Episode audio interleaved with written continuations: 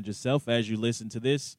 And welcome to the show that wants to extend a job offer to the two people at the Oscars who got fired for their blunder with the Best Picture Award.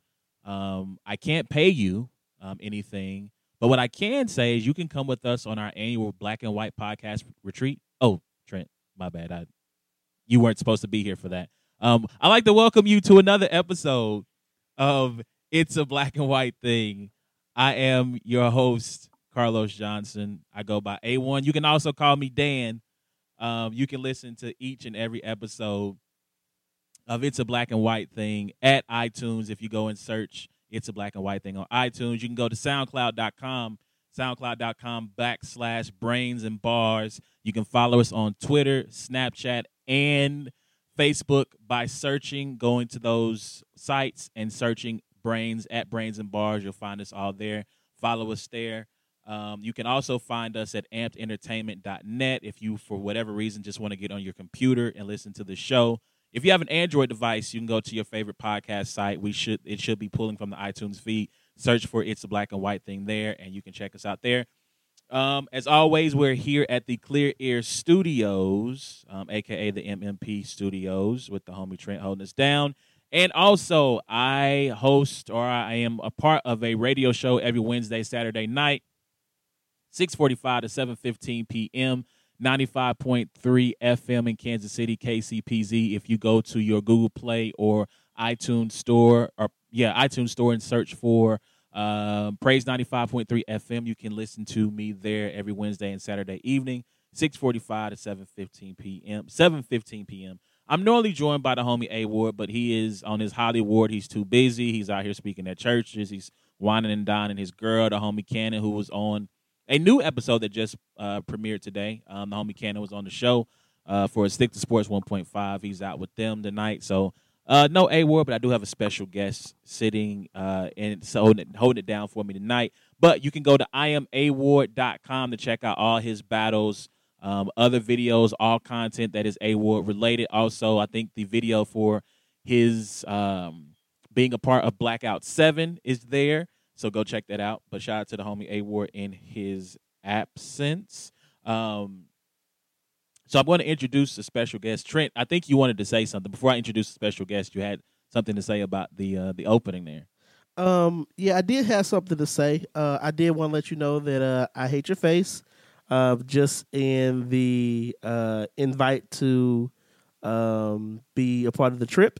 Well, see, here's then- the, here's the thing about that, right? I mean, they just were, you know, it was their fault, but they were humiliated in front of the world, and so I figured they Right, could use some fun in the sun. You know, I figured they could use a vacation. and and also um I for, I didn't know that they got fired. Um I kind of saw it coming, but that was news to me. So congratulations on being my TMZ for the day. Yeah, like I don't get I don't get why they fired the lady. The lady was not at fault. It was the guy who was at fault. He had a picture on Twitter of him tweeting out Emma Stone with her best uh, actress uh, Oscar as Warren Beatty is walking onto the stage. So With the oh, envelope. So he was stunting, Yeah, and he was stunned. Jack. That that's, he was stunned. He was stunned. Oh, okay. yeah, yeah, yeah, yeah, yeah. Like he had so been, so he had been tweeting. So stunting crosses all. It uh, crosses all. It crosses all racial and ethnic bounds. It Come knows. now. It knows no no no Come limit. on now. You know he was say that. Preach it. You know, Come so yeah, he was out there tweeting and taking pictures all night, and he did not get. So the, if you haven't heard by now, obviously you heard about the best picture uh, snafu, if you will. The reason that the envelope ended out there, they have two envelopes per category, one on each side of the stage. So no matter which Right. side the presenter comes out on, they can have the card ready to go. He, I guess, handed Warren that one. Did not.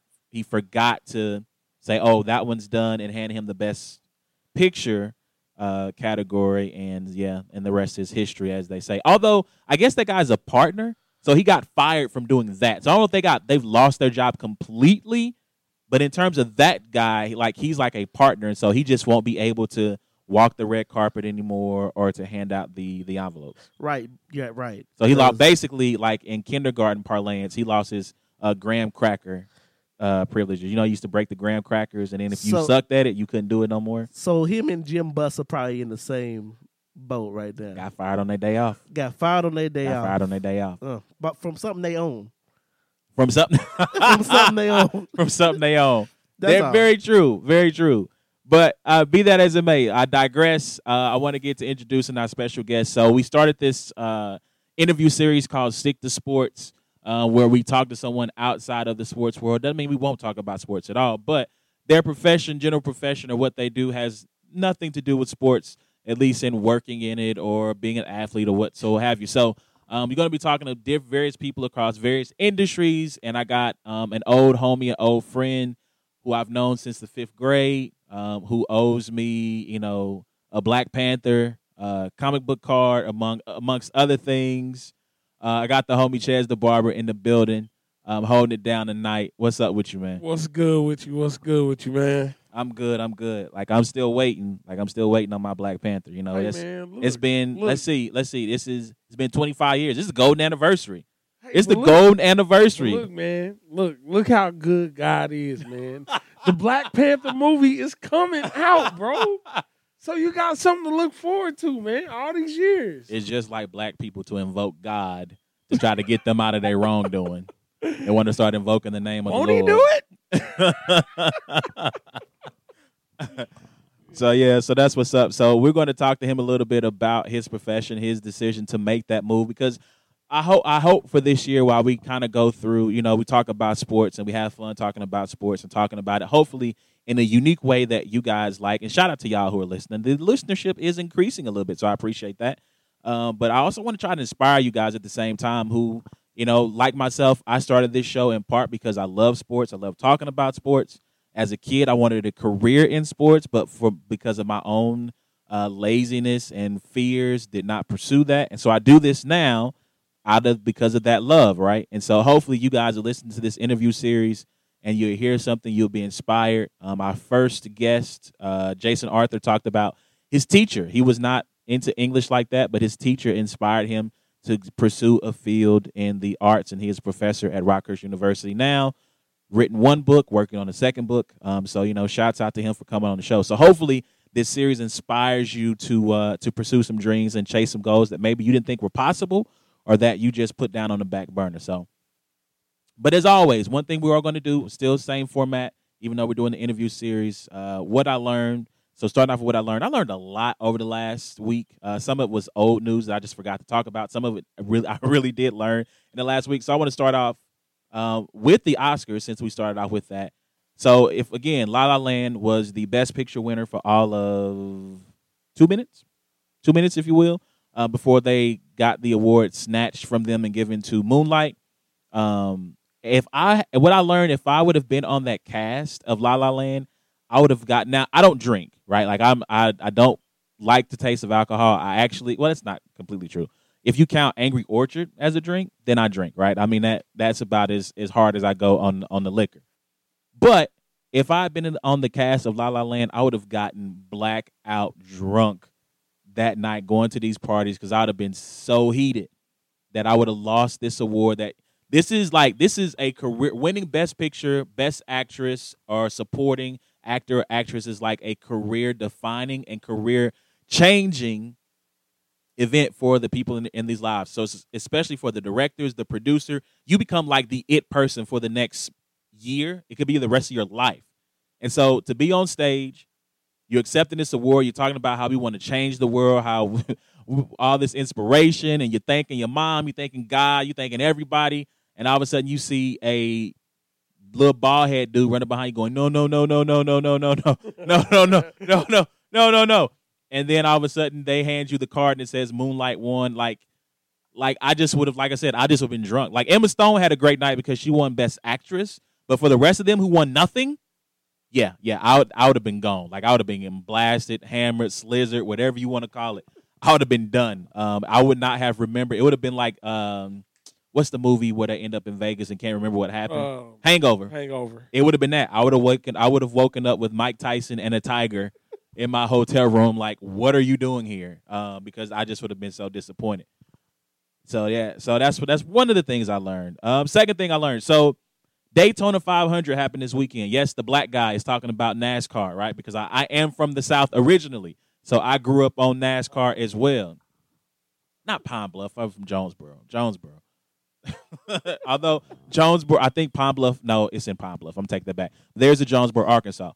But um, so I'm, you know, I'm getting ready to go watch get out with my wife. I'm getting dressed. I'm watching the NASCAR race, and I see they have these uh these these stages now. So they have um, at the 60 mile mark is the end of the first stage. The 120 mile mark is the end of the second stage, and then the 200 mile mark is the end of the third stage. And they have some convoluted point system. And I'm like, who let the nerds into NASCAR? Like, this is not the Tour de France. Like, I don't need a, a, a stage one winner, a stage two winner, and a stage three. I need one winner after 200 miles of, of 200, yeah, 200 miles away racing on a mile and a half track, which I think equals out to 500, which is where you get the Daytona 500 from. I need to have one winner. Um, I was highly disappointed. They're going to do this all season. I don't need it. This is America, okay? NASCAR. Y'all should know this more than anybody. Y'all from the South. This is America. I don't need the Tour de France. I don't need y'all racing down the Champs de Elysees and all that stuff. No, no, no, no. Give me one winner. That's all I need. That's all I need. And that is my rant from the black guy on NASCAR. I will watch NASCAR. Well, I will watch NASCAR again. I will hate watch it just so I can be angry that they're racing in stages. Second thing that's, I learned. That's the pro- That's the problem with too many of these things, man.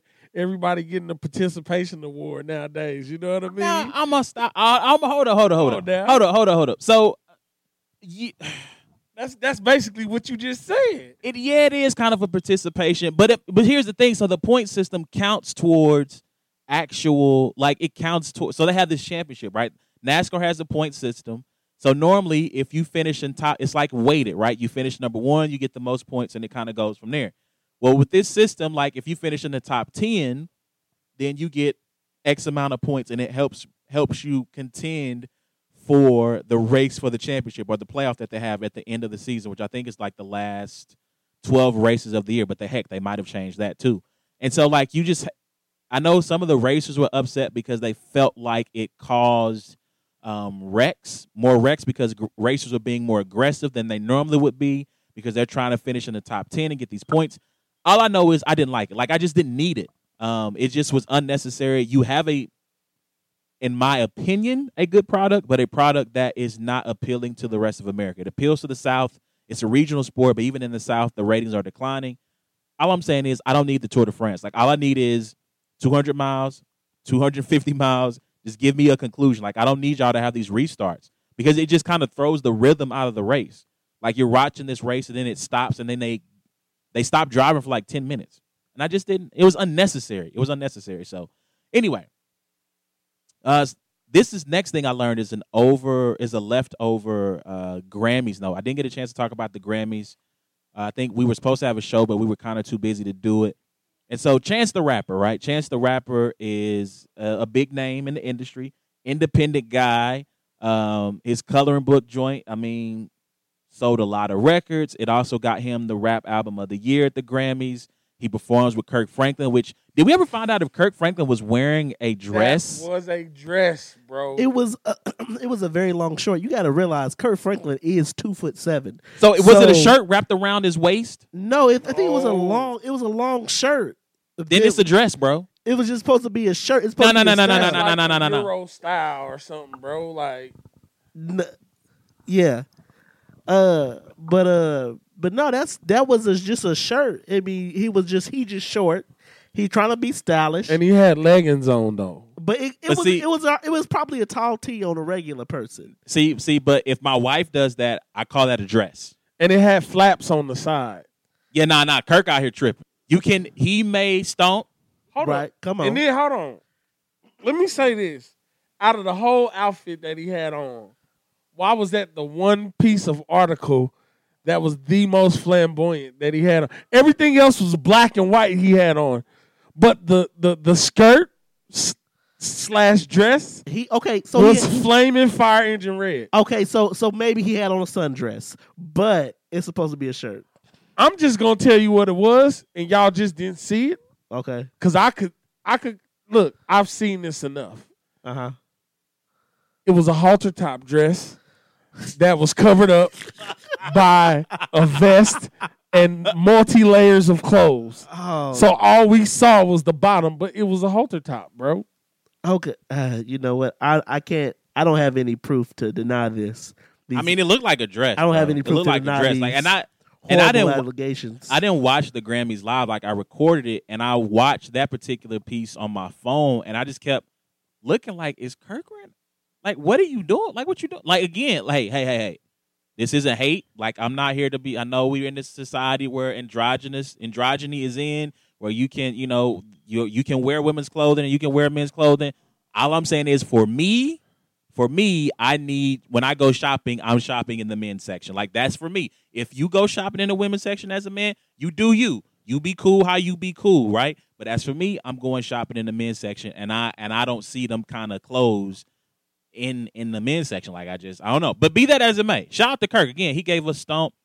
You know, you, you know. he- But but hold on. But then that that brings the question: What is the definition of a skirt or a dress? Because in other cultures, if you want to bring that in, uh, hey, the Irish they wear kilts, man. I mean, I understand that. I understand that. But Kirk is black. Um, Kirk is a part of black culture. Maybe he was feeling real kiltish that day. Maybe, maybe. I mean, look, you know what though? I wouldn't rock it. But when Kanye had on the kilt uh, during the Watch Throne tour, I thought it was kind of dope. Like he had on the all black with the kilt. Like I thought it was dope. It's not for me. Like had Kirk had on an actual kilt, I probably would have been like, okay, I can rock with that. But it looked like, A like, dress. yeah, yeah, yeah. like it was, it wasn't even all He over it. the runway with that dress. It was short on the front and long in the back, and I'm like, what am I looking at? So. Yep. So anyway, again, Kirk, you gave us stomp. You gave you given us um, the reason why I sing. You giving us melodies from heaven. Like we can never take that away from you. Your impact in the gospel industry can never be taken away from you. All I'm saying is, what you doing, bruh? That's all I'm asking. But anyway, so anyway, Chance the Rapper's out there doing his thing with Kirk and um, Tamela Mann.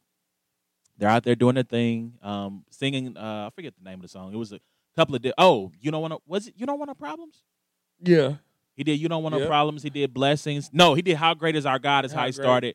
Um, he did. He did a quick little hint at um, you don't want no problems. Then he went blessings keep falling.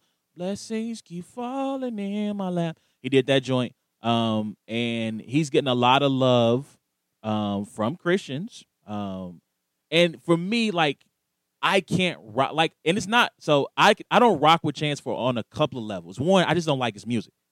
It's not a knock. Like I appreciate his story. I appreciate him his striving to stay independent and the lane that he's made for himself um, to to get to this level of fame where he's gotten. Like I admire all of that. His hustle, his grind, all of that. I'm just not a fan of the music. Like I listen to it and I'm just like, it's all right.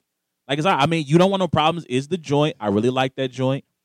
Um, the flip side of the other level that as a Christian, right? So we, all of us in this room have done Christian hip hop at one point of our lives when we were in our early to mid twenties.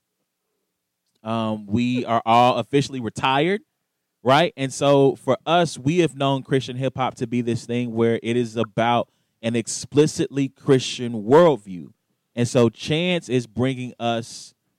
I equated it so if you don't live in Kansas City, you won't understand this. I equated to there's a there's a former Christian hip hop rapper named Solo, right? And when Solo came out, Solo came from the streets. Solo found God, and Solo started rapping like all at the same time. And so this was a dude who was struggling with his walk in terms of I'm trying like you were seeing him live and in action. You're seeing this with Chance and how he talks about how he was hooked on Xans and all these drugs and whatever, and, and, and he talks about how God freed him from that. And you hear that in his music, right? You hear that these explicit biblical references and him explicitly praising God, and yet he there's another song he talks about. Um, all night I've been drinking, all night I've been drinking. Right, you like you hear him talking about this in the same song, and so it's like it gives people kind of the best of both worlds, if you will, right? Because a lot of people are spiritual in one form of another, and Christianity is still it's losing its edge, I think, to Islam, but it's still the most. It's the when you ask people what religion are you, more people check the Christianity check. No, Catholicism might still be number one, and Christianity might be number two. It's close, but a lot of people are checking Chris, checking Christianity on that box, right? And so like Chance kind of gives people this. Okay, I can get like I can get a little bit of God, I can get a little bit of Ratchet. Yeah. Yeah, I think I think it's just the new the new trend, right? Because like like there was a there was a time probably like in the nineties where you go through a whole R and B album and then they put that one gospel song at the end of the album. You know what I'm saying? And that was like the trend. They was talking because they was spiritual and they wanted to get a praise up to God, Right, but they still gonna get this money. You know what I'm saying? they still about to get this, this money, money. this Right. money, right? And so I don't think that changes. So I just think that because music changes, right? And so now you know the the primary tool is hip hop and you know rap and stuff like that. These people still are here, but now they're changing a form. I'm like, there's a lot of spiritual rap going on right now, Right. But- I mean, but- Kendrick. But you Like Kendrick, yeah, hold Kendrick, on, but this is my but thing. but but but but we but we rocking with Kendrick and we rocking with Chance, but we giving Lecrae the business. So I'm gonna get to that in just a we second. giving Lecrae I'm gonna get that to- business. I'm gonna get We- to that By the just a way, second. by the way, all the I time, did, Los. I did just hear. First of all, I I literally just heard that new Lecrae joint Yep. on prime time one on three. Like for the first time, that's the first time I ever heard uh, any you talking about the blessings joint? The blessings joint, and and maybe because it got Ty Dolla signs in it. But I was like, that's a good, that's still a good look. But you know, what? I digress. I'm I'm a silent producer. My bad. No, but I mean, so I'm gonna get to that in just a second. But I've seen people say that people like Kendrick and and Big Sean are Christian rappers. Like I've seen this discussion happen between people about discussing them as just as much as a Christian rapper as a Lecrae. And so it's interesting that you bring that name up because me and Chaz have this conversation all the time in the barbershop about Lecrae, and I do find it interesting that musically you have Chance who is kind of coming out of the closet, quote unquote, if you will. He's being unashamedly Christian and using biblical references and having how great is our God on the songs, talking about blessings keep falling in my lap, which I guess isn't you understand the connotation he means, but by him saying how you know how great is our God on this song, you know, at the Grammys talking about, you know, y'all better praise Jesus, right? And you have Lecrae on the other hand, and at some point we're going to have Lavoisier on the show to talk about this because he talks about this a lot more intelligent intelligently than I do. But he, Lecrae is kind of going. Lecrae, if you don't know who this is, he used to be a he. Well, used to be. He is a rapper. Say, say what it is, please, Los. Please say what it is. He's a he, I mean, for all intents and purposes, he is a Christian rapper who has tried to separate the Christian from the rapper part, in that he tries to he tries to rap from a worldview that you can that people still acknowledge as Christian, but is not explicit. And so it's kind of interesting to me that you have Chance getting all this love for him being unashamedly, wow, Christian, if you will. And if you listen to that new single from Lecrae, like it doesn't sound it sound it's Christian that that is titled blessings, and he's saying he thanks God, but it's just it's in a generic way. Like you don't have Lecrae saying I don't think he says Jesus on the song. But any you're right. But that's that's the thing. Anybody can come out with a song that says blessing, and you can be a a, a, a Muslim or a Catholic or whatever. That just because you say you you you got blessings falling in your lap and all this other stuff, that doesn't explicitly say I'm a Christian. yeah, You yeah, know what I'm yeah. saying? Like, yeah, I'm right there with bro, you. Bro. Like, no, they, they, look, we come from an era of hip hop where when we did quote unquote CHH Christian hip hop, we distinctly, you knew where we stood. Talking about Jesus, yeah. You knew where we stood. Even in the tracks where we didn't holler Jesus, Jesus, Jesus, Jesus down your throat, you knew where we stood in all of our tracks. You knew what we was promoting. The lines wasn't blurred. Like, you know what I mean? You knew. But more and more, like I heard you say earlier, that uh the edge of Christianity is losing its uh what's what's the word I'm looking for? It's losing its substance yeah, the substance isn't there. the, the the substance isn't there for for an artist that is a believer. Like it's not it's not where it was. It's I don't I don't see it going back there because of because in, in with where hip hop is, it seems that people are so trying so hard to cross genres uh uh as far as from a worldly perspective, so many Christian artists are trying to go over in to be able to play in the the big boy arenas. So now instead of just being Christian artists or Christian rappers and things of that nature, now we're conscious. Yeah. Then you go from conscious to I'm just a rapper who's a Christian. You know what I'm saying? So it's like it's it's almost like it's almost like in, uh, uh, in Christmas if you have a blended family and some of the family come from different nationalities and different beliefs and don't necessarily believe in Christ. And so what do they say? Xmas.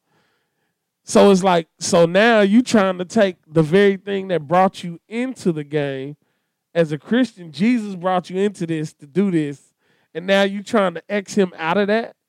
You know what I mean? Come on, man. Like you are now tuned in to the Music Microwave Podcast, MMP. Guess what? Hilarious.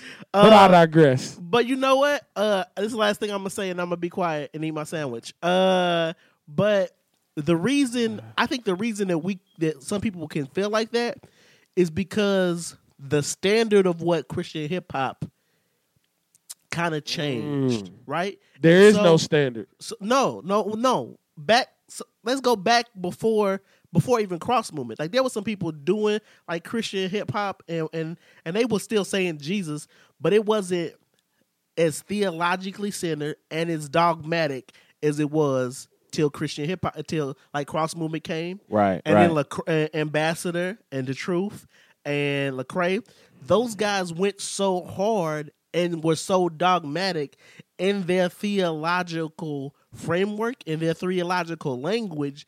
you said now- theological, by the way.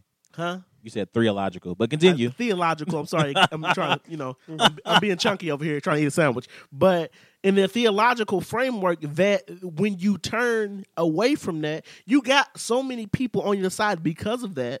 The to deviate from that, that's why I think that's why the the backlash can be what it is. But that's what you created that though. Like you Yeah. created you created your own your own haters.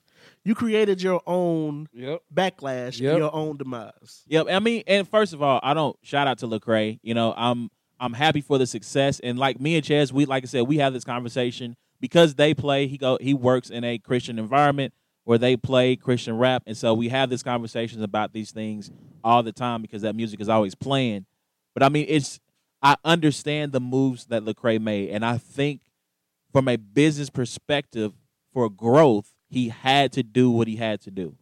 Um, I mean, from from a not from a spiritual standpoint, from a business standpoint, he had he had reached a ceiling. He had reached a ceiling, and in order to get into some of the those arena, big boy arenas you talked about, there had to be a less dogmatic approach from his part to get to where he is, to where he's doing songs with Ty Dolla Sign, to where he's doing, you know, he's on Sway in the morning. He just posted a Sway in the morning joint. You know, so I don't know, man. It's it's it's an interesting discussion. We can we we are going to have a discussion around this. We talked about having a Christian hip hop roundtable because a lot of our friends are Christian, have worked in that industry, still are in that industry. So we talked about having a roundtable some point at some point to When you talk do, about make this. sure you invite me back, please. So we're going to do this at some point. Maybe it'll be a, a joint MMP, you know, uh, black and white thing production. But we're going to talk about this. But like I said, I, I I like Chance the Rapper's story. I don't get the love because, in part, not from the Christian standpoint. In part, I just don't rock with the music. Like I just don't think the music is very I good. like. I love his verse on um Ultralight Beam though. Like again, and that's what really got him in the, in the limelight was that verse on Ultralight Beam.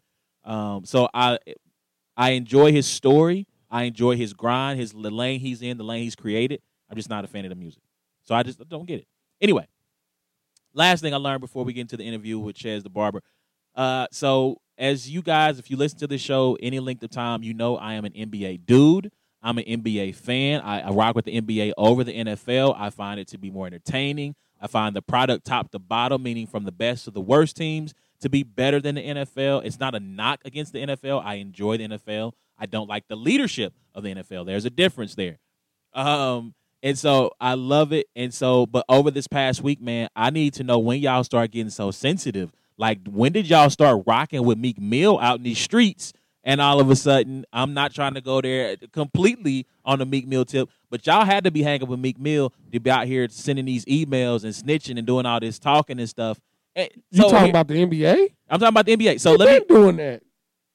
The, the the face of the NBA whines and cries. and- Man, come I'm on, not, bro. not- LeBron, I'm not about to have this argument with you. not about to LeBron, the face of the NBA, as we know it now, know it. Whines, cries, get people suspended on their day off. Man, First of come all, on, bro. First of all, Draymond was on double secret probation and should have known better. Like he's got it. He had to have known better. He brought that on himself with what he had did. But, but this the- this is the deal. With that suspension, they could have invoked the the consequences of that at a later date and time. They Nope. specifically, Nope. yes, they could have. They could they'd have already done that. They'd already done that with Draymond in the Western Conference Finals when the second time he kicked Steven Adams in his you know man region. Had already invoked that rule. They basically let him slide that second time. He should have been suspended after he did that because he he I think in that same series he almost kicked somebody in the face. I think it might have been Durant. He hit Durant in the shoulder in that same series. they had already let him slide enough. Enough was enough. He he knew this too. LeBron got mad. He called the commissioner. I want him. I want, I want something done. I want something done. You guys need to take action. Suspend him. Come on, First bro. all, I mean, Whining. When That- LeBron they is gone, doing this. you're this going ain't to new. you're going to miss that dude when he's gone. I just want to let you know No. I will not. Anyway, so Mark LeBron. Cuban, uh, Bleacher Report, um, Bleacher Report. They are a part of the Turner Sports family. They post. They do the. Uh, I don't know if it's called Game of Thrones, but they do like the NBA Game of Thrones thing. If you ever seen that on Twitter, it's hilarious. It's funny. They do all these little funny spoof things, and they posted a picture of Dirk Nowitzki taking a shot, and he airballed it, and the caption said "Dirk forever." Right with the airball, it was funny. It was. I mean, it. I mean, it was Bleacher Report doing what they do. Right. Mark Cuban um, did not find it funny. And so Mark Cuban decided to send a letter to Bleach to Turner Sports, to the head of Turner Sports, and decided to tell them to take it down. Um, if he did not take it down, he said he promised that he was going to respond um, in a way. He was going to respond like in a Twitter war, and he he posted. That's why I said he's on his Meek Mill. He posted the conversation between himself and the head of Turner Sports. Um, and I'm just like, what are you doing, bro? Like, it's a joke. Like, these are jokes. Like, Dirk is a great player. And he go and he went on the radio and said, well, if Dirk had uh or if Bleacher Report had, you know, said, you know, Dirk is great, but this was a this was a misstep on his part, or Dirk missed the mark, or something, something else other than what they did, then they wouldn't have he wouldn't have responded so harshly.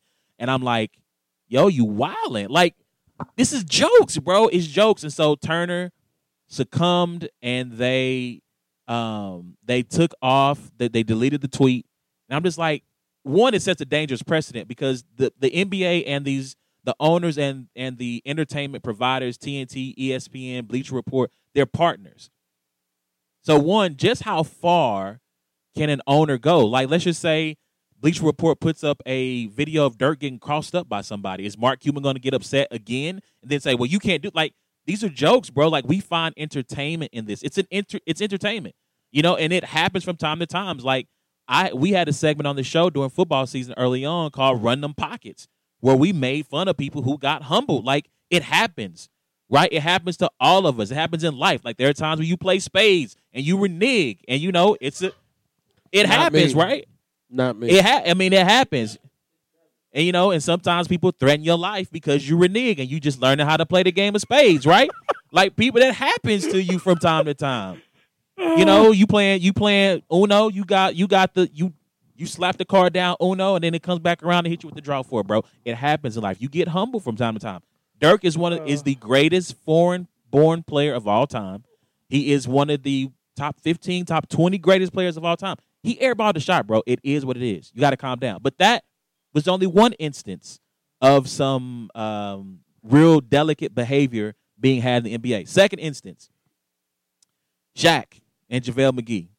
Uh, Shaq went out here. You know, Shaq has been doing his Shaqtin' the Fool now for for years, and JaVale McGee has been the star. Like he's been the um, to give an Oscars reference, he's been the Meryl Streep of uh of Shaqtin' the Fool. To kind of give you a cross reference there, if you if you don't know who Meryl Streep is, I mean, shame on you. But he has been the star. He's been the Brad Pitt who's on the TV screen right now. He's been the Denzel. He's been the Matt Damon of Shaqtin' the Fool to give you a male reference. And so JaVale had enough.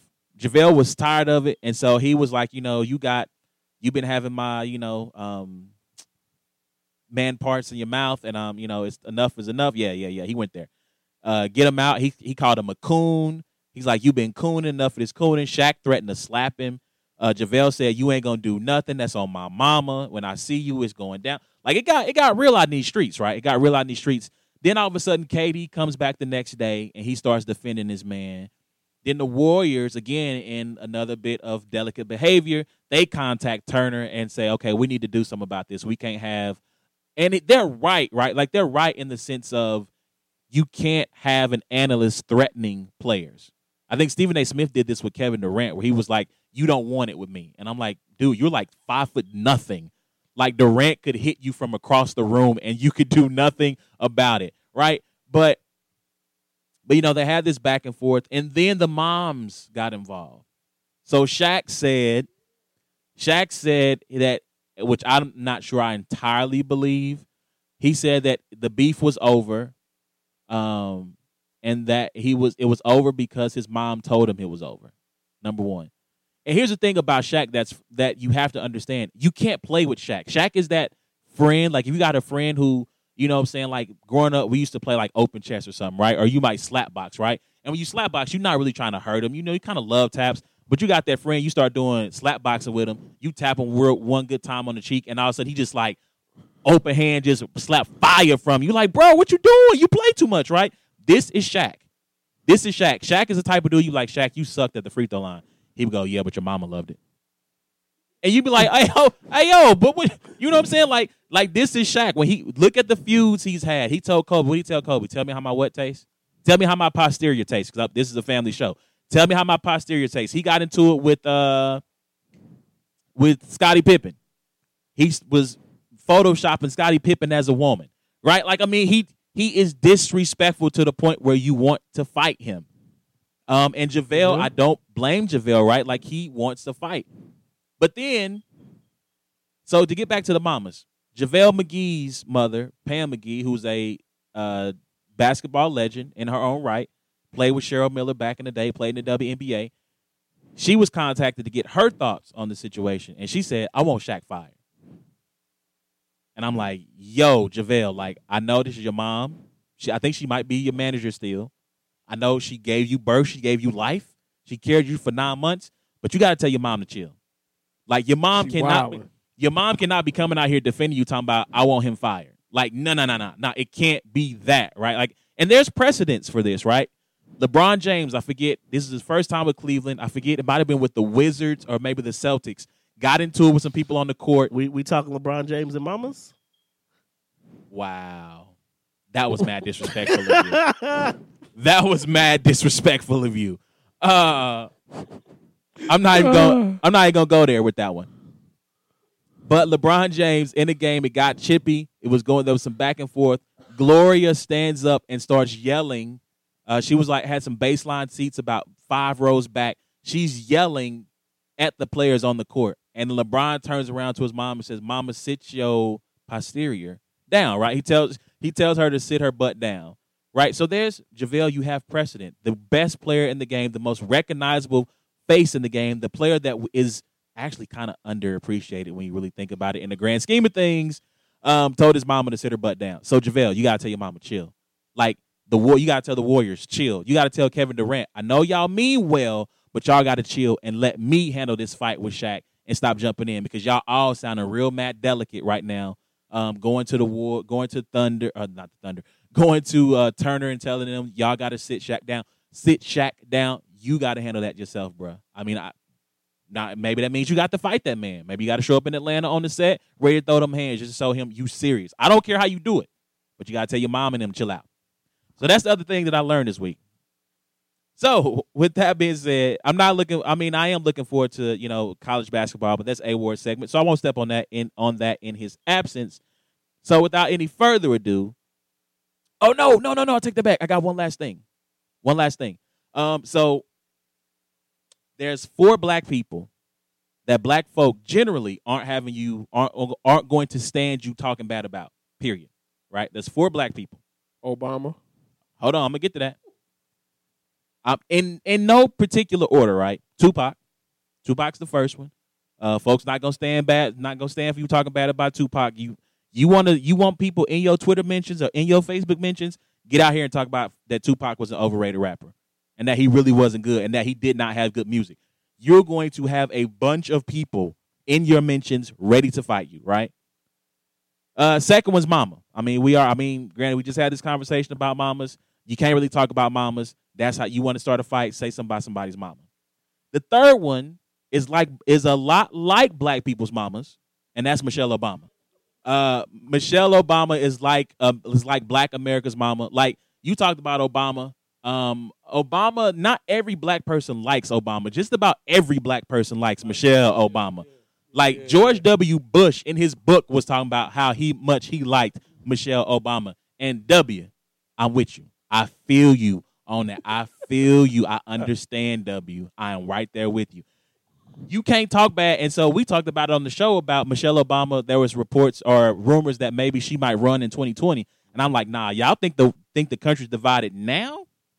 Let these white folks get up here talking bad about Michelle Obama while she running for president. It's gonna be fights in the streets. It's gonna be fights in the streets. Folks are gonna be getting suspended for work because black folk ain't gonna stand you talking bad about Michelle Obama. And the last one, Magic Johnson.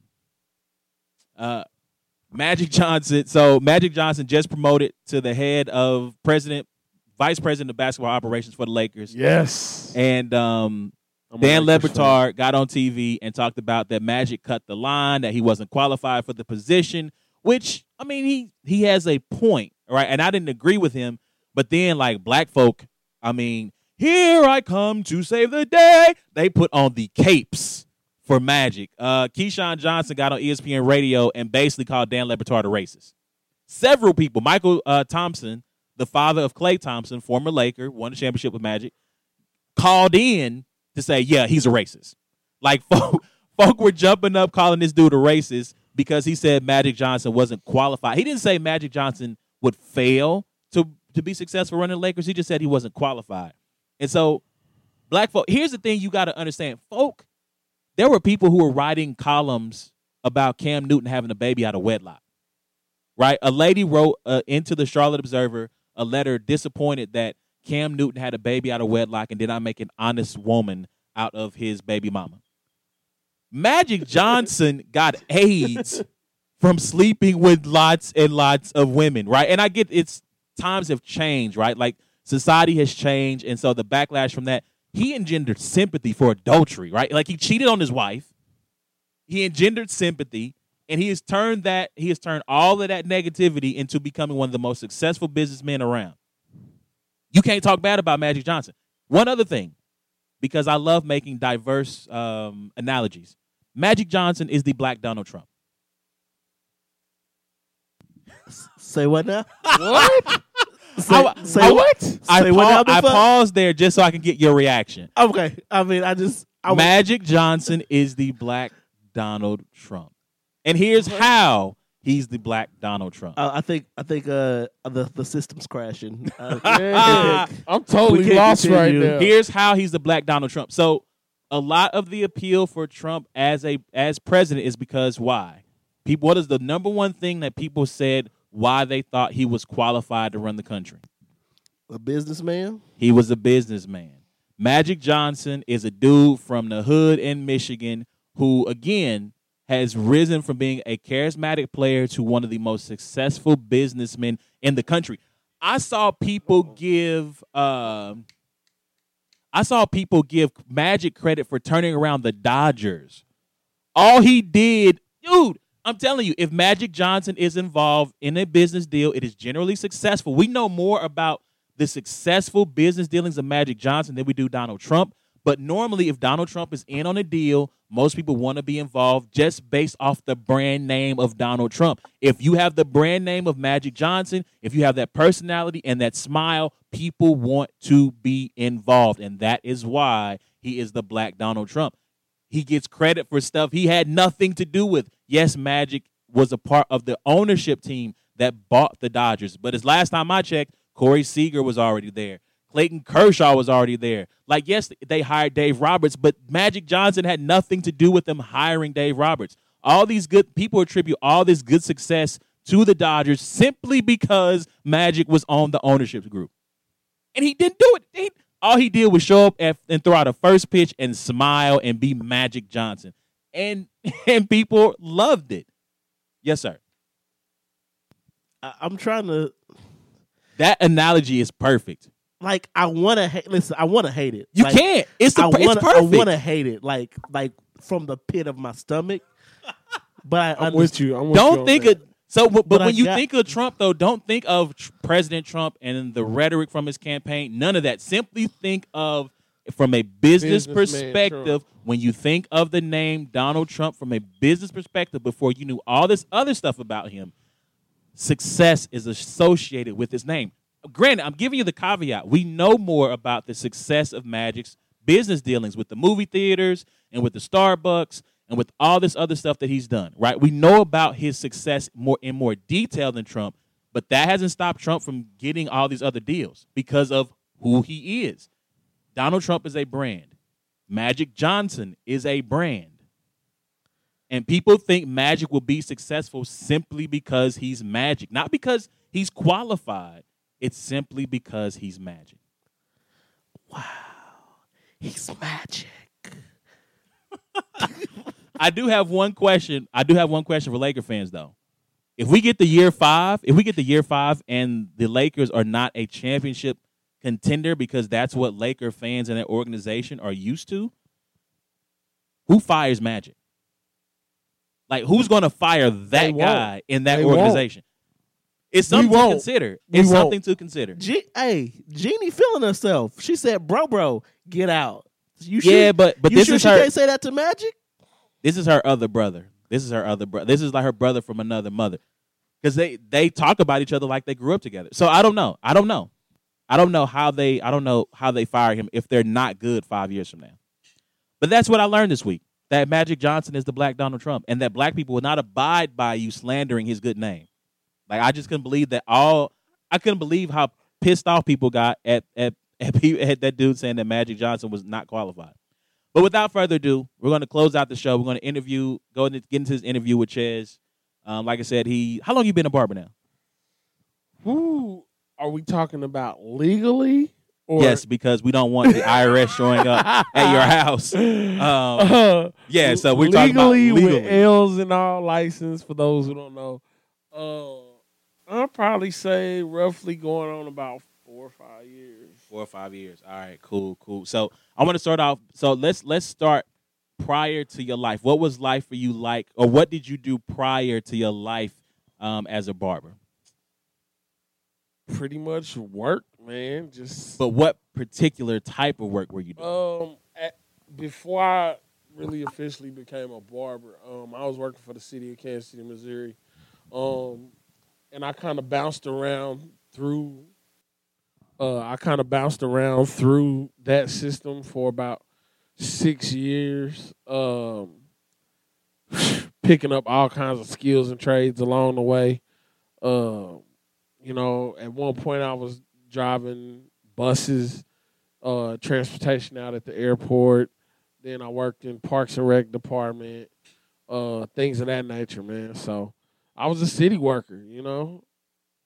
Okay, that's, what I up. did. That's what's up. So, what made you what made you want to get into the into the profession of barbering? Um, for me, uh, a lot of it was uh the time, the time freedom. Yep. Uh, the time freedom of being a barber. Uh, you know, because I know, I know uh, a lot of us that have been in barbershops as kids and stuff like that. You know, the barber's the cool dude. He got a fat stack of money and all of that. At least so we that's that's how our mind processes that when Right, we see right. it as a kid. it's like, yo, this dude got bank. You know, we not thinking that he got bills, none of that, you know. But for me, it wasn't that. Like me, like wanting to get into professional barbering was solely for the time freedom, being able to do what I want, when I want, how I want, and not on anybody's particular schedule but my own. So that's that's kind of what prompted that. So let me now that you've done it for how much of that is uh how much of that is the truth and how much of that is kind of like you know how how it's one it's one thing to look at something and desire it and it's another thing to be in it. Uh-huh. Like is it is it true that you get all this time freedom that you're kind of your own boss or how does that is how much of that is truth and how much of that is I want to say fiction but but how much how much of that you think happened? And I'm gonna I'm gonna tell you why I say that in just a second. I- oh man, time freedom isn't what I thought it was gonna be. you know what I'm saying? Because in my head, I you know, yeah, we may not be under the scrutiny of a nine to five, right. but at the same time, I gotta be there when Right. when these clients are gonna be there. You know what I mean? And so I'm still I'm still under that that uh, uh, uh, somewhat of a time restriction, you know, or or Yeah. constraints because hey, if a client wants me there, I have to be there in order to make that dollar. Whereas opposed to the flip side of that, if I didn't want to be at my nine to five and wanted to call in sick, I could do that and still get paid. Right, right. But it don't work like that. You know what I'm saying? Right. And so and that's why I asked that question because I think, like I said, you kind of have these notions of what you think a barber is and how uh, they just set their own schedule. They just kind of I mean, come and go. but- But and there is some truth to that. Like I don't want to make it seem like you just kind of chained to the chair from like nine to six, right? I don't make yeah, it seem yeah. like that because you know you have this these opportunities to go if you slow at the moment, right. You don't have anybody. You can go do your thing. But I think again that notion that well, I'm just going to be my own boss, right? And I'm just going to Right. do what I want. Like even Right. from that standpoint, right? Unless you own the shop, right? You're you're your own Right. boss, but it's not that you really are your own Yep. boss, right? Yep. You know, so that's Because, like, for example, like today, my day consisted of like, for some odd reason, we were super slow this morning. But at the same time, you know, being being a married guy, we got this list of honeydews that they sending us out to do, and my wife been on my head about getting my brakes done. So because I was slow today, I was able to say, "All right, I'm gonna go take care of that." You know, so we was relatively slow. So I just said, "Hey, all right, I'm gonna take care of these brakes, this, that, and the third, whatever else I got to do." And then came back to the shop, cut some heads, you know, and went about my day. So being able to have that that level of freedom to say, "Hey, I can stop what I'm doing and go take care of this," or go check on my kids at school. And that for me, that was one of the major things. Um, why I transitioned from just being a part time barber to a full time barber. Because at the time, uh it's been collectively about a six year process of me becoming a full time becoming a full time barber. And that's talking about including school, the hours of school I was going through, because that took two years. And in the midst of that, I'm still working a full time job. Still had three kids at the time. So on any given week, you know, juggling all that together, I'm putting over in a, a, a- hundred hour week. You know, when you factor in my job, uh, going to the barbershop, because I, I would get up at six in the morning, go to work, stay at my job until five, leave there five or four thirty, leave from my job at four thirty, dash to the barbershop, get there at five, and then at the time I was considered the late night barber, so I was the only barber staying in the barbershop until about 10, 11, sometimes even twelve o'clock at night, and then I would come home, sleep a couple hours, do it all over again the next day, and so that just became very strenuous. And you know, kids kind of, I kind of start seeing the effect on my kids you know, with me being in and out, in and out, in and out, in and out. So, you know, it just kind of, kind of get got that time to where you know, that pressure just kind of pipes had to bust eventually. You know, so So, uh, matter of fact, I, let me give you like a full uh, introduction. 'cause I didn't. We're talking with Ches the barber of Freeman's Place uh, Barbershop. Others know me as Cheese the Barber. Yeah, or che- Chaz the barber, Cheese the barber. I know him as Chaz. I know a lot of people call you Cheese. We go way back before I knew before you were Cheese, you were Chaz to me. So he's Right. always gonna be Chaz. I may if I call him Cheese, it's because I just maybe have had a brain fart. But Big Cheese the barber uh, of Freeman's Place. Uh, what's the address if people wanted to? Uh, five four six East 99th. And all of the barbers there are by appointment only, or uh, you Uh, accept no, no, walk-ins, right? Yeah, yeah, we accept walk-ins. But but you prefer appointment. Could call and make an Uh, appointment. yeah, we prefer appointments. Uh, and at this day and age, most barbers do because, I mean, you've seen it on a Saturday. People will come in, and we're a four a four barber shop. No, yeah, five Yeah, you're right. Five. five barber shop. And on any given Saturday, we we're packed, and people just walk in there at 12, 1 o'clock in the daytime, thinking that they just gonna sit right down, and it just don't happen that way. Man, like yeah, I remember those days of getting in the barbershop and having to sit there like all day, waiting to get your hair cut. Right, Yeah, yeah, right. yeah. So again, we're talking with uh Big Cheese the barber of Freeman's Place Barbershop. Um, you know, again, you can stop in and maybe get a card from him, but you might it'd be best for you to make an appointment versus just showing up because you know they might tell you it'll be a three hour wait. So, um, to get back to this conversation, like what was the conversation if you can remember back back way back when?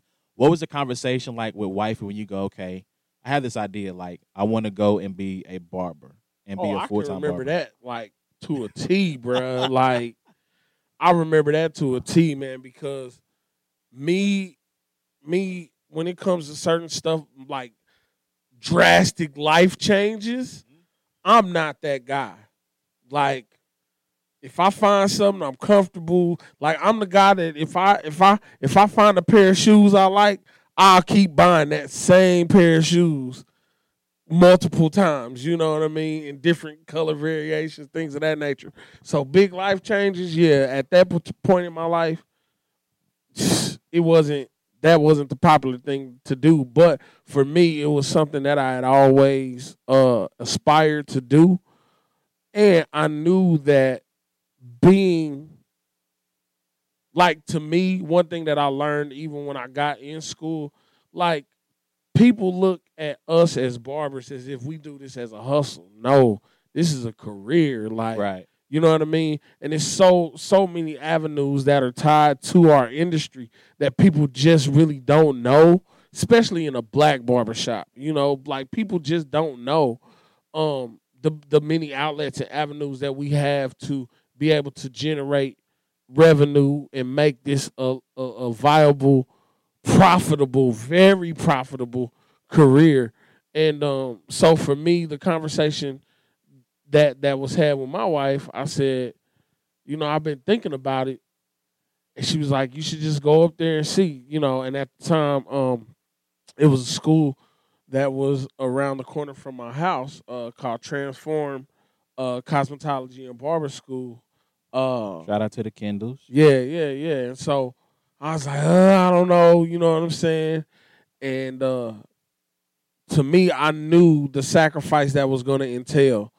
And so at the time, I just didn't see it happening. But sh- like it was really my wife. Like she really pushed me. Like, all right. So finally, like I I, I remember it was it was November, probably about six years ago.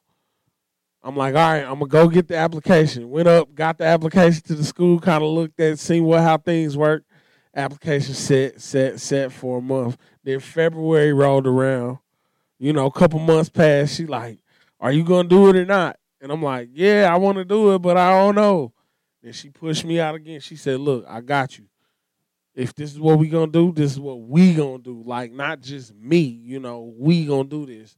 So um, she pushed me out there, and so I got into it, man, and I loved it. Like I was like, all right, this is this is what's up, you know. And uh, for me, I, I kind of already knew how to cut hair, um, because like I said, when you asked me how long have I been barbering, and most barbers will give you that answer illegally or legally, you know.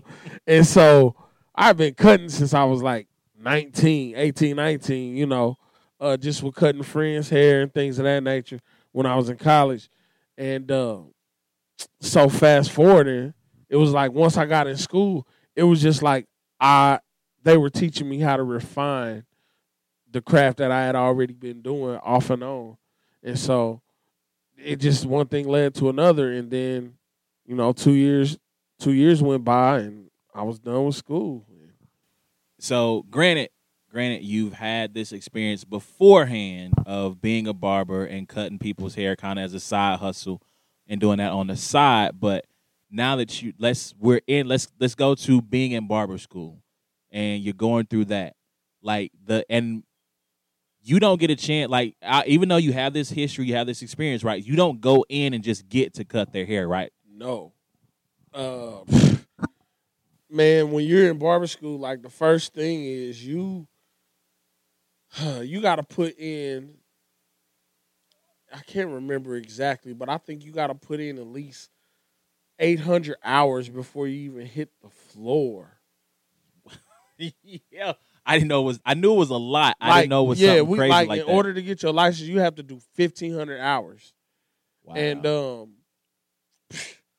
man, like I'm talking about and see people don't know everything that goes into being in barber college like and that's why the people who have decided to take this profession seriously and not just some side hustle where we cutting on somebody's uh kitchen in Pookie and Ray Ray's house like no, we take this seriously because we put in blood, sweat and tears over this thing and barber school takes a lot yeah. it takes a lot, man. Like it ain't like man, like we got books we gotta study. It ain't just about cutting hair. I'm talking about we talking about the history of barbering. We talking about uh biology. We talking about we we studying electricity and like everything, man. Like it it just blows my mind the things that we had to learn in barber college just to be a barber.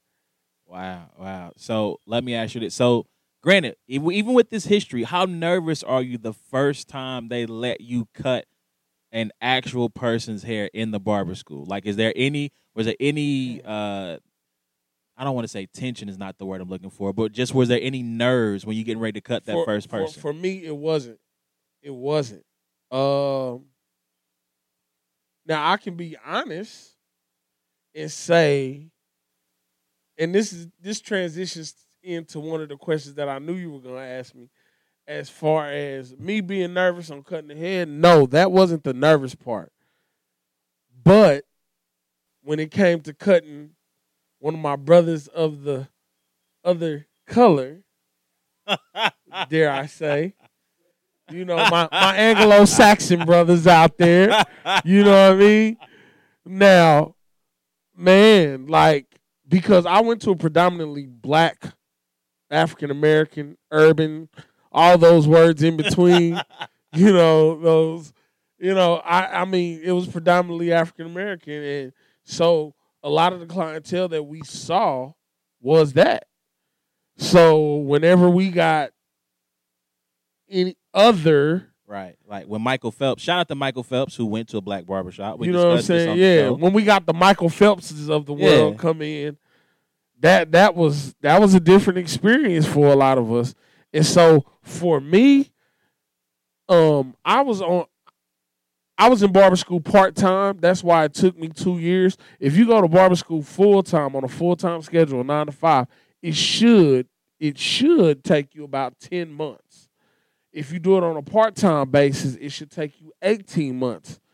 But if you kind of if that eighteen months is kind of skewed, Right. then it's gonna take you every bit of two years. And for me, with having a family and life and work Right. and all that, it took me every bit of two years.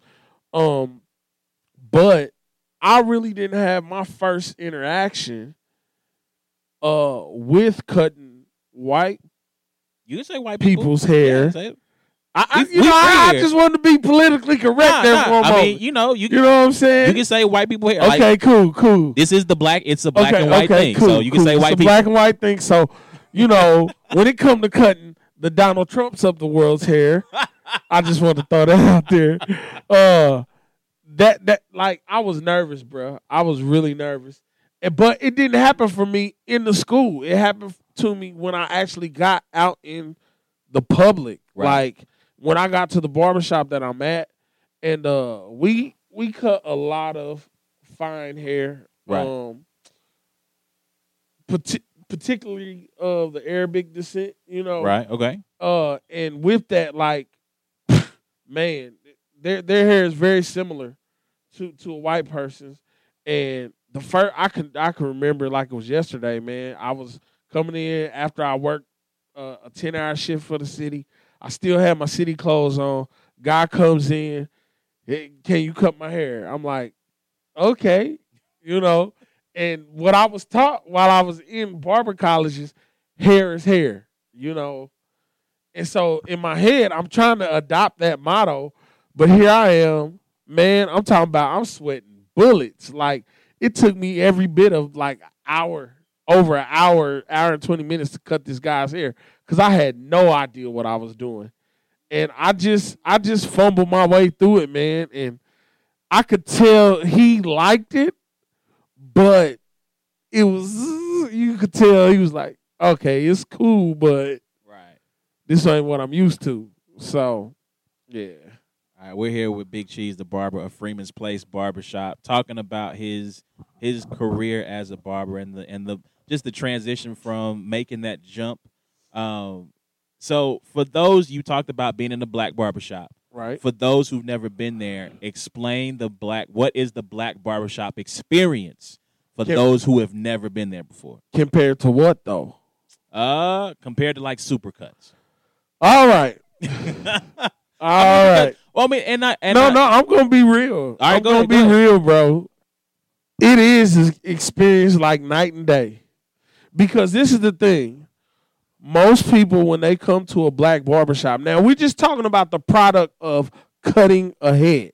right. majority of people, the reason, and this is abroad, this is versus a white barbershop versus females when they go to the salon. A lot of people don't even understand why females come to a barbershop preferably before they go to their stylist or salon to finish up their hairstyle or uh, line it up or you know uh, undercut things of that nature.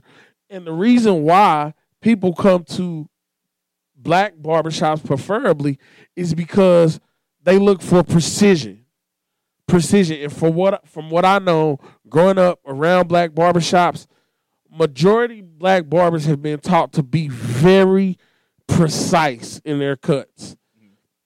And that's why people look for the hard edges, the hard lines, the smooth transitions of a fade, things of that nature. And stuff like that became was easy for me because I was an art major in school. And so having an artistic eye for shades, highs, lows, things of that nature was easy to me. And so now we talk that now that's just on the product end. Uh so when people come to a black barbershop, they're looking for that precision cut. Whereas opposed to and I'm not knocking these franchise places such as uh you know supercuts or sport clips or whatever the case is but those places aren't taught to do a precise cut a fade and things of that nature. So if a guy comes in there and says yeah all they know is numbers. That's what they're taught. Give me a two up top or one on the side well a two up top and a one on the side to us looks totally different you know, so like the last you seen me today when you came in, the last guy I had in my chair, uh, he he was a black guy, and he said, "Hey," and I could tell he was used to that type of setting because he he tells me, "I want a one on the top, zero on the sides." To me, that's a skin fade. Right. Right. And so I, I I look at the guy and say, "Hey, so basically you want a skin fade?" He looks at me and says, "What what what, do, what are you talking about with the skin fade?" And I'm like, "What?" so I had to I had to politely Google a skin fade for my brother and say, "Here you go. This is what you're looking for." See, but he he he's been to those type of environments where all they know are numbers, and when we talk about those numbers, that's just that's what you're gonna get a one up top zero on the sides, but you have no blending in that, no fade, no transition, things of that nature. So on the product side, that's the biggest differences from a black barbershop versus everybody else. Um, and then when you talk about the experience of a black barbershop, we already know, being that we grew up in black barbershops, one, I mean, number one, the barbers in the black community have were pillars in the community. Right. And we were your counselor, your doctor, your lawyer, like all of that. You know what I mean? right. Like because we was the one stop shop in the African American community. One for men to begin with, you know, um, because as opposed to everybody don't drink, so everybody's not going to happy hour. You know what I'm saying? After they get off of work.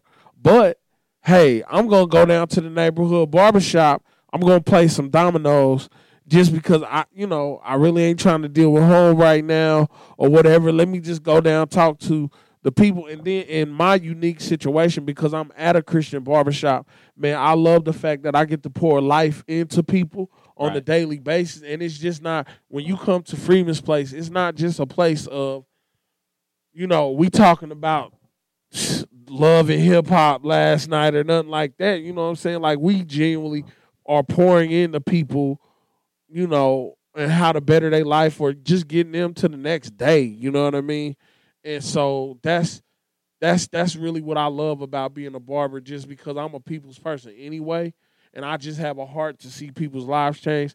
And that was one of the other things that made me want to become a barber because initially I wanted to be a school teacher, but because of my own decisions in life and things of that nature, that didn't happen because my thing was in my head, I always wanted to impact young black men uh the way that I wish it could have I could have been impacted.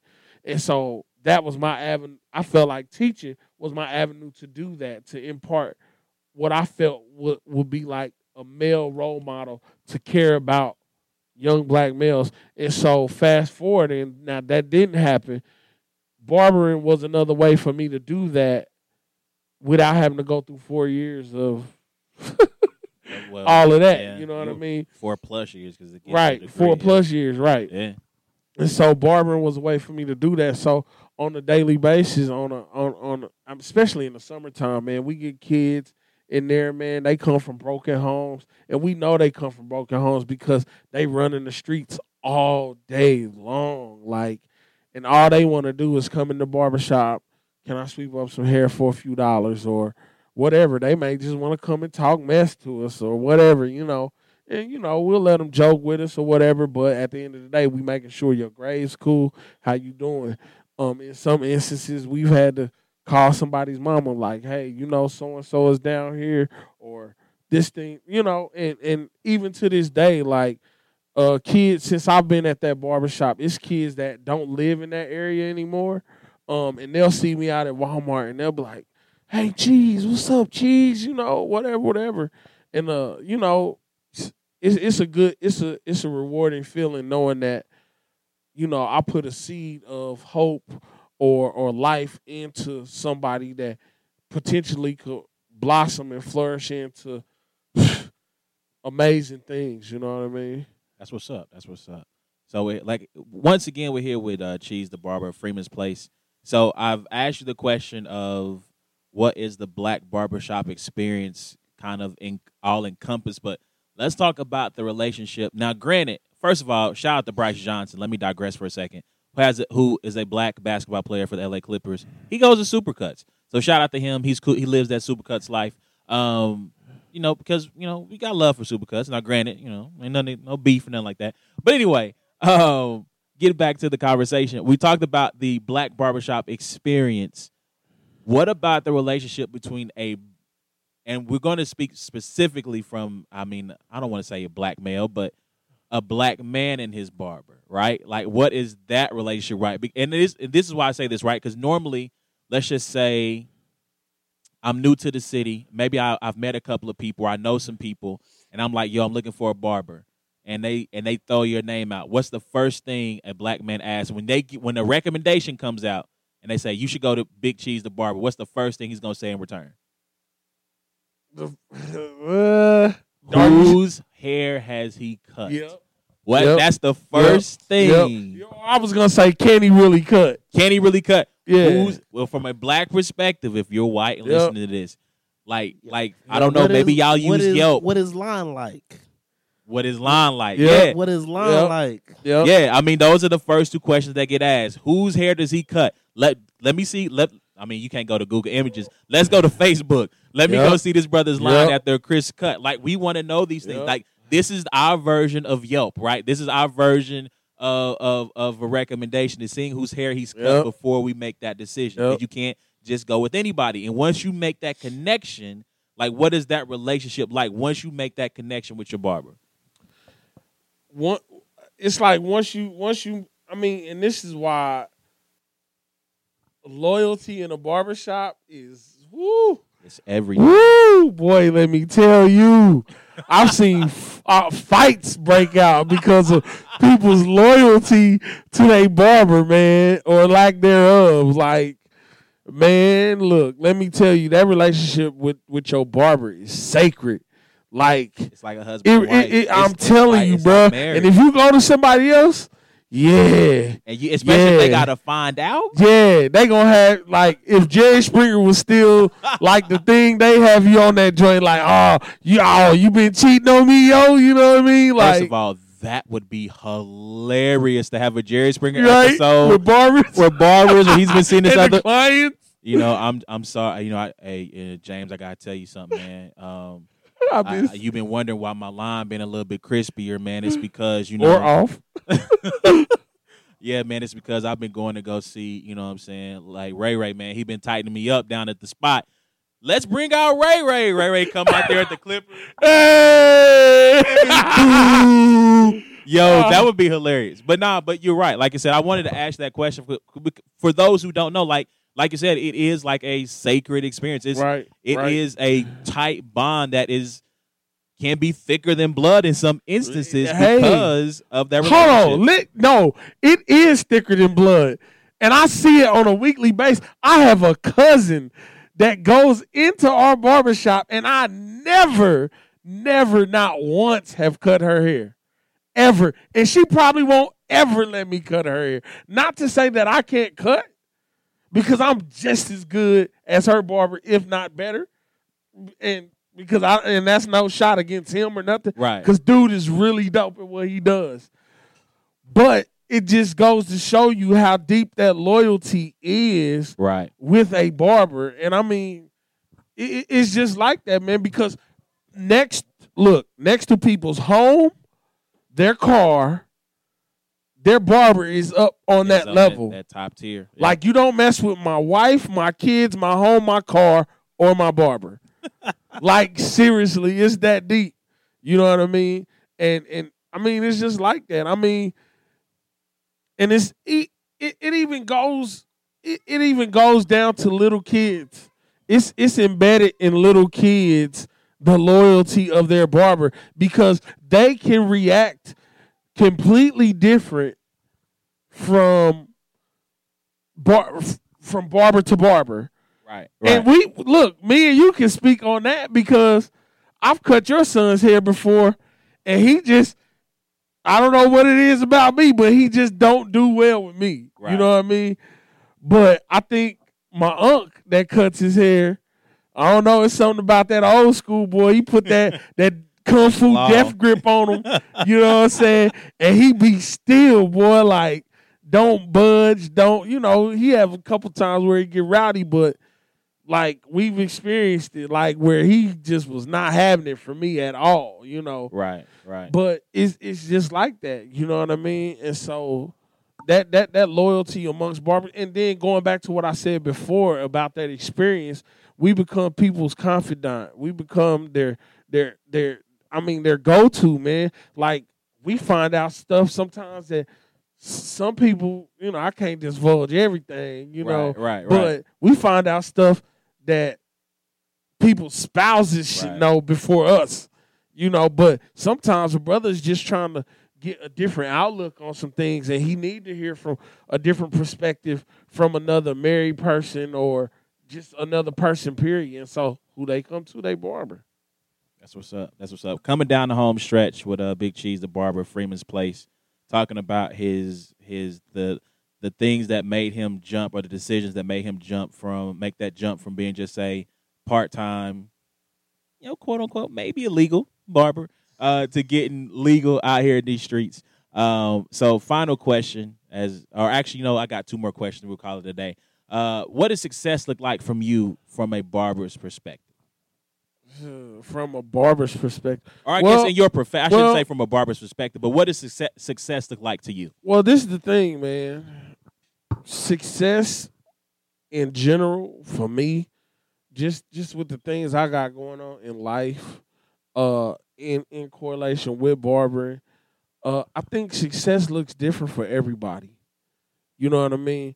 Um, because for me, success is knowing that I can set my family up to where, you know, of course, uh I want to I want to put myself in a, a good position to where I can leave my my uh, inheritance for my kids' kids. You know, that's that's what success looks like to me. Part of it, you know, because don't get me wrong, I'm not just out here grinding and working just for my grandkids to live, live off my, my my goods. Heck no. You know what I'm saying? I'm about to get out here. Me and wifey about to go out here and you know cruise cruise down uh what's the highway called? Route 66. 66. You know what I mean? With the drop top, you know, red Corvette, whatever. You know, well, not no Corvette because I can't really fit in one of them joints. Hey, that drop But- top life is nice. But you but you feel me? You know what I Yeah, mean? Like yeah. I want to be able to get to a point to where like my bills is taken care of, my kids is taken care of, and I can go do what I want, when I want, how I want. I mean, because now that it to me is ultimate success, ultimate freedom. Like when you can when you got financial freedom and time freedom to do what you want when you want, how you want.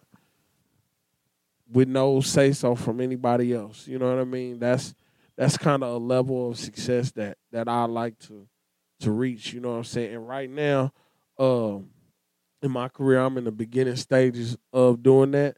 You know, but I got a perfect blueprint set out before me, uh, with the other bar with the other barbers that's in the shop, and um, because one of the guys that is in my barber shop is is and uh was the owner of the school I went to. And he's on the back end of his career to where I see him making major moves to set himself up, his wife, his kids, gr- grandkids, like, and he's selling, bruh. Like, and I'm just like, yeah, that's that's that's what I want. You know what I mean? To be able to come in and barber at the towards my towards the end of my career, uh, barber when I want to. You know what I'm saying? Where I don't necessarily have to be there a lot of hours. I can do strictly appointments like, no, I'm not coming in until Thursday or Friday and Sunday through Wednesday, I'm out here. You know. I hear you. I hear you. So, last question with uh, Big Cheese, the barber, Freeman's Place Barber Shop. Um, if you could, if we're in sitting, if we're having this conversation in an assembly of um, middle school and high school age kids, and you could give them one piece of advice as they continue to grow and mature and get ready to head out into the world, what would that be? Uh man, I, I I would definitely say that don't don't follow the path other people want you to to make them feel comfortable. That's the first thing. You know what I'm saying? Follow follow your follow your dreams and aspirations wherever that may lead you. And along the way you may find some of those may change. You know what I mean? Like they just may. Like I said, man, I wanted to be an art teacher at the beginning of this thing. You know what I mean? Um, and that changed. You know what I mean? But in a way, I still kind of am that. You know. right? Uh, and then you know one of the things, one of the things that I'm learning, and that that that just in me being an entrepreneur is that if the desire is big enough, the obstacle gotta fall. You know what I mean? Like so, whatever you desire in life, if you if you put the action to the the the boots to the pavement of getting that, obtaining that, uh, wherever you want to be in life, you'll get there. You, I mean, you will, you know. But you got to be honest with yourself too. You know what I mean? Because that's just like, man, one thing I hate. I see these guys that go in high school and they had these dreams of being an NFL star or, or just make not even an NFL star, but making it to the NFL Right. or NBA. But yet, I'm like, I look and I see it all the time. Like, you're not out here. You're not about that life. A person who's really trying to obtain that kind of level of success or that in that arena, like I'm talking about, they eat, sleep, breathe. Like they, I mean, they ain't going out to have. They not having a social life for real. They social life is on the field. They social life is on the court. If it ain't got to do with basketball or football or recruiting or watching videotapes, uh, you know what I mean? It's a it's a certain way that things look if you want that type of life and whatever that is. So for me, for that allotted amount of time, uh, that I wanted to be a barber, that's what life looked like for me. I'm talking about I'm at school, I'm at work, I'm going through my, my studies, my barber books, I got flashcards, I'm I'm practicing on how to do all kinds of things that I thought I would never do, you know, uh from permanent hair to doing curl sets to I mean, this is stuff we gotta learn as barbers. Like Right. I never thought I would be doing women's hair or learning how to do a perm or color application, things of that nature. That all comes with just learning how to be a barber, cutting hair. You know, so digressing back to your question of just what what I tell those high school kids, man, is that if you want it, go get it. And don't be lazy about it. That's what's you know? That's don't what's be up. lazy about it. And ain't nothing given to you. You gotta take it. So to kind of on your point about those guys, one of the things that inspired me um, and that I that I always that I think about from time to time when I'm when like I don't feel like doing something is uh, Michael Strahan talked about in his Hall of Fame speech about how you know and Andre Reed too about how their fathers uh, when they wanted like they didn't have like a normal childhood like they like you talked about when other kids were going to the pool and they were going outside to play, my father was like, "We about to hit these hills. Like, go run this hill. Go go hit the gym."